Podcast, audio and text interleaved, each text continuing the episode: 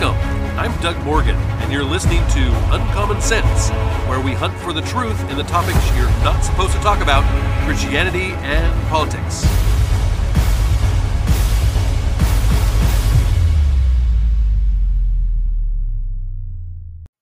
I have said for a long time now that there is a way in this country that holds leaders and politicians accountable. And it is the best way that we have to make needed changes. This system of power is called an election. Many don't use this very powerful tool that we have been given. In our in our country, only only a few really use this to make changes. In in the county in which this podcast originates, in this last election, last Tuesday, only a third of the registered voters actually voted. Now, I'm not talking about total population. I'm saying that only a third of the registered voters that are registered to vote, right, actually took the time to vote. How different could things be if more conservative voters actually cast a ballot? Well, I'm not going to go off on that today. But with that said, though, in last Tuesday's election, things could not have gone much better across the country. Two deeply Democratic states were having gubernatorial elections. Most did not give much of a chance to either Republican candidate. In fact, the Republican candidate in New Jersey was not even given almost any campaign contributions from the National Party. As the election got closer, though, the polls in Virginia started to show an ever tightening race when it came to the gubernatorial race. And, and this scared the Democrats tremendously, and they soon went into full panic mode. They sent everyone and anyone that would go to Virginia to try to help the Democratic candidates there.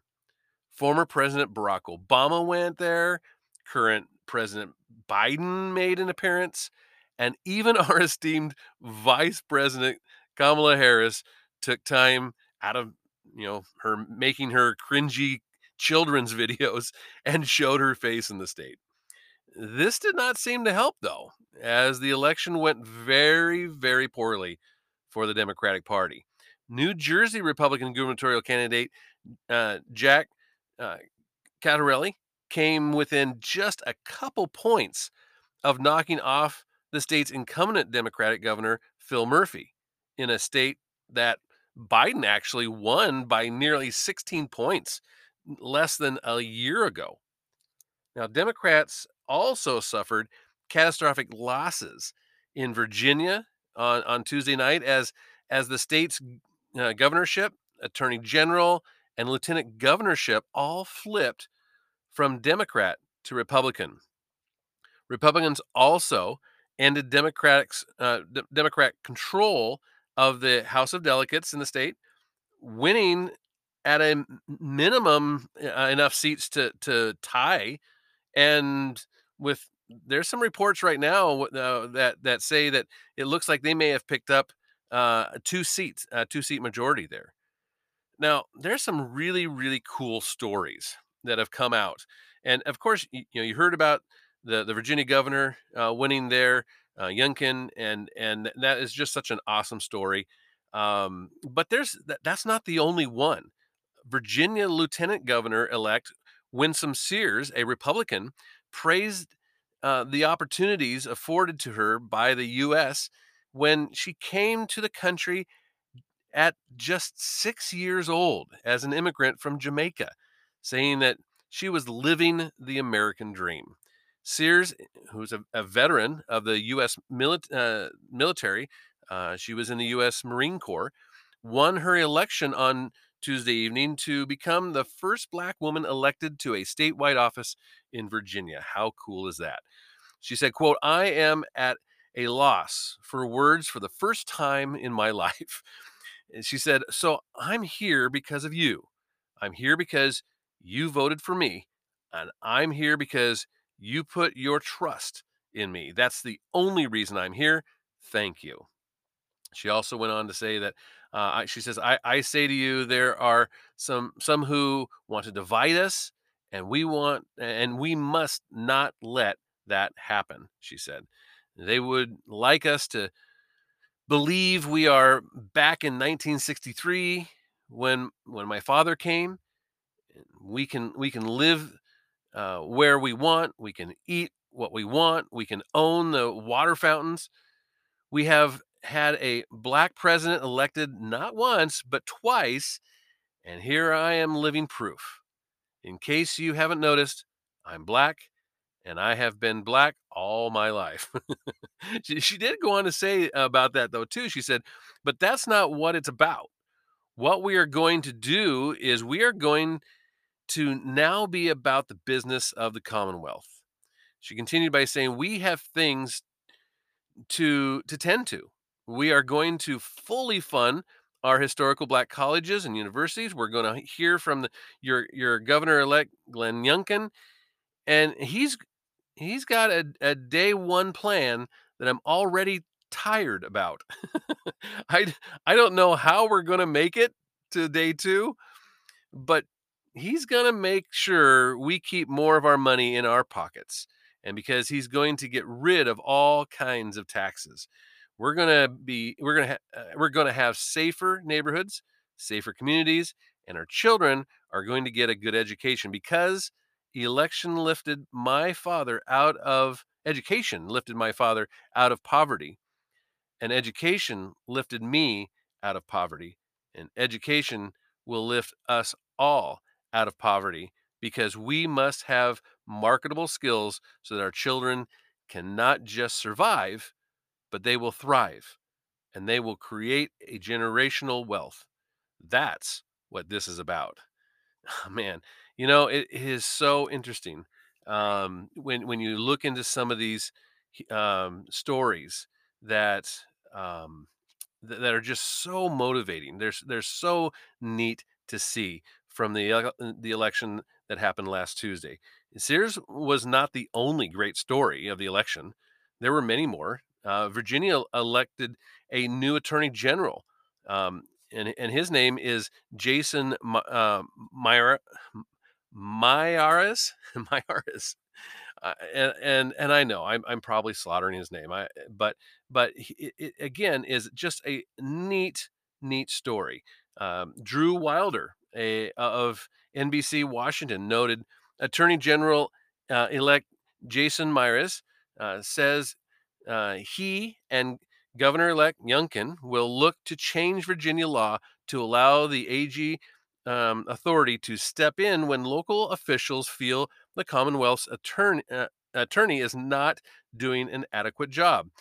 Morales um, uh, specifically refers um, to the Northern Virginia part. He he added that the AG elect Jason Myra says that he he's he intends to investigate uh, the sexual assault incident in Loudoun County uh, and and of the Loudoun County public school system.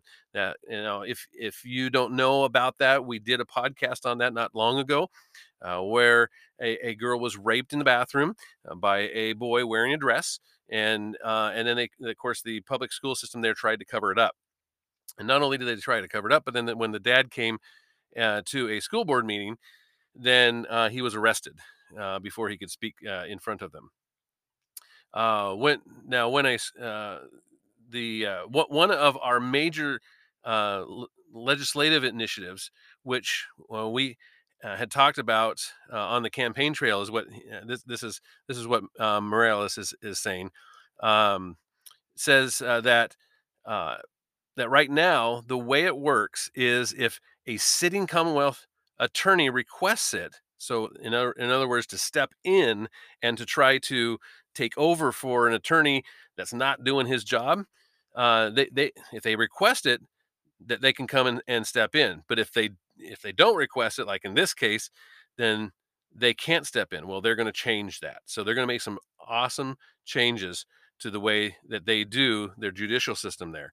And it says, and I'm thinking specifically some of the so-called social justice Commonwealth attorneys that have been elected, particularly in Northern Virginia, we obviously are aware of some pretty horrific cases that have made the public where you know they failed to do their job. And if there's anything that i want to bring back to the forefront in this process are the victims. I can tell you as a former prosecutor that individuals that that that you remember are are the victims. I don't remember the defendants as much and so that's been a little bit of my frustration that I have seen. The victims have been forgotten. And when prosecutors are making plea deals on child rape cases over the objection of the family, I have a serious problem with that. And that's exactly what he was talking about. So, you know, th- th- these are all really good things that are happening here. Uh, and again, not the only story. Another Virginia state Senate victory, uh, courtesy of the Republican Edward Durr in what prior to the election day seemed like an impossible task. A blue collar truck driver who spent only $153 of his own money, most of it on Dunkin' Donuts and campaign flyers, on his bid to defeat long term New Jersey State Senate leader Steve Sweeney, who was a Democrat. Now, Sweeney has been a powerful voice in the, the state senate since his election in 2004 becoming the president in 2010 so he's been there a long time. They, they say that he's probably the, second most powerful man in the state when it comes you know politically. And just not somebody that you thought would ever go down. But the New Jersey truck driver who has the the the most basic uh, of campaign websites and and whose main or really his sole campaign ad was filmed using a smartphone and showed his 18 wheeler and his Harley Davidson motorcycle in the background. Uh, up upended this the, the the politics in the state of New Jersey with just an amazing story. Unfortunately for for all of us, you know, still basking in the glow of of the Virginia red wave, Durr's story just keeps getting better. Um, NJ.com uh, did a profile on Durr in which he drops some more simple pearls of wisdom regarding his campaign to defeat Sweeney, including this absolute mic drop of a quote comparing his race and and the state to to that of a 1964 Mustang that needs a, a little TLC. I love that. Durr, who who is a father of three and a grandfather of six, told NJ.com that that Sweeney's power did not scare him. Quote, I don't know if I truly am fearless or stupid. because who in their right mind would take on a person with that kind of power and that kind of clout? Durr actually told the, the news outlet uh, at, uh, this this very statement, adding that that Sweeney's high position in state government did he says it just did not scare me, uh, and and and that's the kind of um, that's the kind of attitude we need. Uh, we need people that will run that aren't scared to run just because somebody is in a powerful position. He also told them that he joked with friends about defeating Sweeney, but knew that the odds were long, and he he did it anyway. He quote, "What chance did a person like me really stand against this man?" He he wondered to himself, and and, again, according to NJ.com, he says he he's literally the second most powerful person in the in, in the state of New Jersey. Well, not for much longer, thanks to this this improbable political campaign eh, of of one Edward Durr, and uh, and, and and someone who who just knocked on doors and ran the type of apparently successful grassroots operation in in between his grueling truck routes, and and that maybe maybe seasoned political veterans like like Sweeney are now wishing they had this kind of thing right? Because this is this is a, a wave. This is something that we're this election on tuesday was definitely like a thermometer. Where are we nine months or nine and a half months after the last presidential election? And i think you're i think we're seeing something that that uh, we've hoped we would see um, coming because this is what we're we're starting to see. We're starting to see people that had nothing, no interest whatsoever in politics, who just went on w- with their day and and and their jobs and and their families, and and now they're starting to see things that they just looked the other way before at.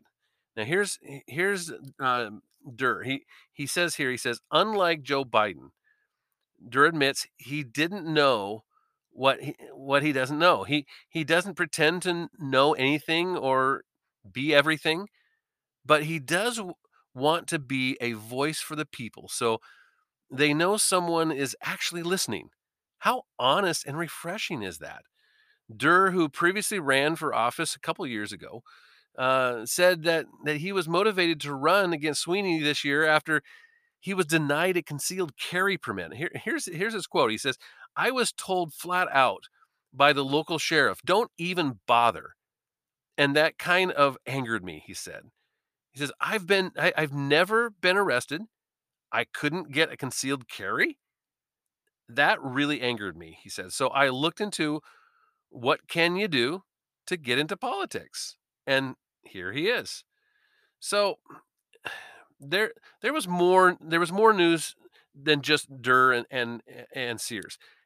Actually, out of Texas, a Texas school board uh, election there, voters uh, dealt a decisive blow to advocates of school diversity plan in Southlake, Texas on Tuesday, electing a third straight school board member on promises to reject the plan and fight critical race theory inspired doctrine in the school system. Andrew Yeager, a, a regional ad sales executive for NBC Universal uh, owned uh, TV stations, beat former teacher Stephanie Williams for a spot on the Carroll Independent School District Board. He received 65% of roughly the 9,400 votes um, cast. And, and Williams, who campaigned in support of the diversity plan, received only 34% of the vote. Yeager runs um, what, what his run was backed by the South Lake Families PAC. So it, it's it's a conservative group funding candidates for school boards uh, who oppose the diversity plan. And the plan that the group says includes some of the most extreme liberal positions in in the history of Texas public education. Now, Yeager's victory gives opponents of the diversity plan and critical race theory a a four three advantage on the school board. The result of a of a debate that was uh, roiled with with within the, the community of Southlake for uh, uh, for about oh at least a year or so now. In May, Republicans swept a a host of local elections uh, as residents motivated over the rise of critical race theory related issues in, in the school system rose up in opposition to the school administrators pushing the diversity plan. But one one of the best feel good stories of last Tuesday's election was was uh, Nicholas Sepp. Uh, Seppi. He he he's a 19 year old high school graduate whose senior year was heavily disrupted by uh, his school's uh, COVID 19 policies. Um, and, and he decided to run against one of the school members responsible. And guess what? He won. the College Fix reported that uh, Seppi, who uh, graduated from Egg Harbor uh, Township High School in New Jersey last year, de- defe- uh, defeated Terry uh, Alabarda on a township's school board uh, by an overwhelming 17 point margin. With 100% of the precincts reporting as of uh, this last Wednesday afternoon, Seppi had received over 4,000 votes, whereas his opponent, just a little over 2,800. The outlet uh, reported that after initially closing their doors in March uh, of 2020, Egg Harbor Township School District forced most of its students into entirely online learning, or there were some hybrid learning models as well uh, with limited components of in-person instruction for most of the 2020 2021 school year.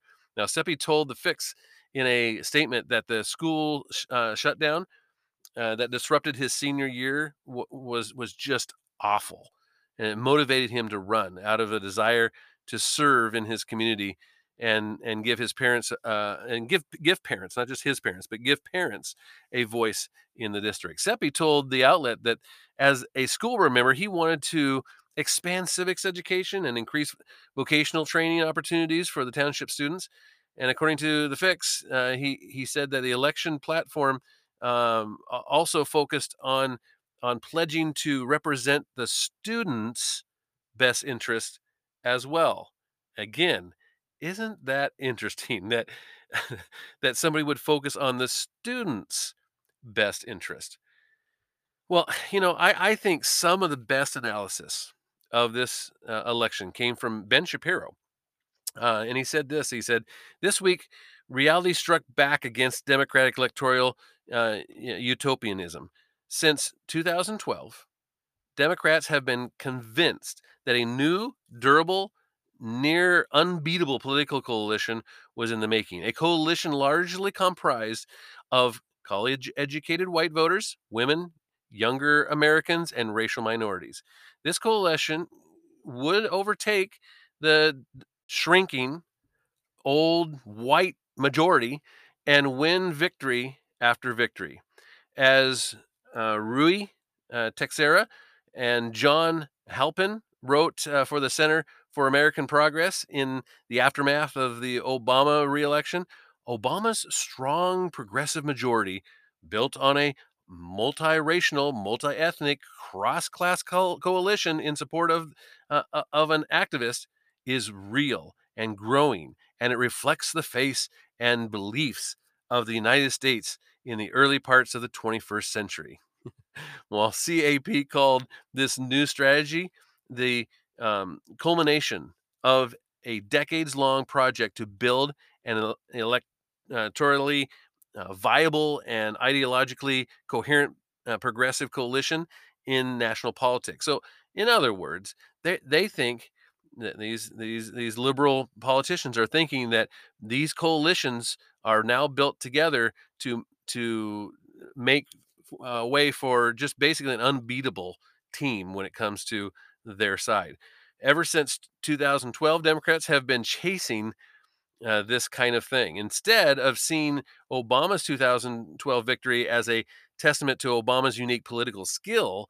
They have doubled down on that on this CAP strategy.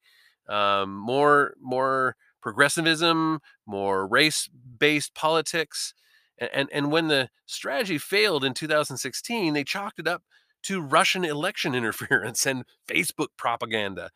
Uh, when Joe Biden won election in 2020, they announced that their strategy had been vindicated, even though the election was rather obviously a referendum on former President Donald Trump's personality, not proof of their strategic brilliance. And so Democrats misread the tea leaves. Biden was elected to to do two things. He, he to, to be not Trump, right? And restore a sense of moderation, I guess, and stability to the White House. And he was successful in the first, maybe because nobody's Trump, but he has utterly failed on the second. That's because Biden rejected the central premise of his own candidacy, calling for more social spending than, than any president in history, abandoning Afghanistan to the Taliban for no apparent geostrategic reason, uh, embracing the, the radical language of anti racist activists, uh, cramming down the restrictive COVID 19 policies via the administrative state, and characterizing his opponents as bigots. And, you know, January 6th um, adjacent domestic terrorists. Uh, Biden mini me's like Terry McAuliffe in, in Virginia have just simply imitated that strategy. And the result, predictably, was disaster. Not just in Virginia, but across the country. In Virginia, a, a, a state Biden won by 10 points. McAuliffe went down in flames. And a black female Republican, of course, as we just talked about, became a lieutenant governor. A, a, a, Cuban American became an attorney general, and the GOP took the House of Delegates in, in New Jersey. A, a no name candidate ran dead even with media, uh, you know, feted Democratic Governor Phil Murphy in, in Buffalo and New York. Senator Chuck Schumer endorsed candidate uh, Democratic Socialists, uh, India Wal- uh, Walton, and uh, and that imploded against a write-in candidate in in Minneapolis. The uh, the defend the defund the police movement shattered on the rocks of reality with voters overwhelmingly rejecting and dismantling the, the, the police department. In New York City, Eric Adams became mayor and quickly pledged to work with new Republican city council members. Now Democrats uh, have have a choice. They can either tack back to the center, stop pushing a build back better grab bag of spending that is unpopular and unnecessary, or they can push forward. They can stop pressing the language of the, the 1619 project in public school education, eh, or they can, you know, demand that parents shut up. They can double down on progressivism or try to find a Clintonian third way. And right now, it looks like they'll embrace more cowbell.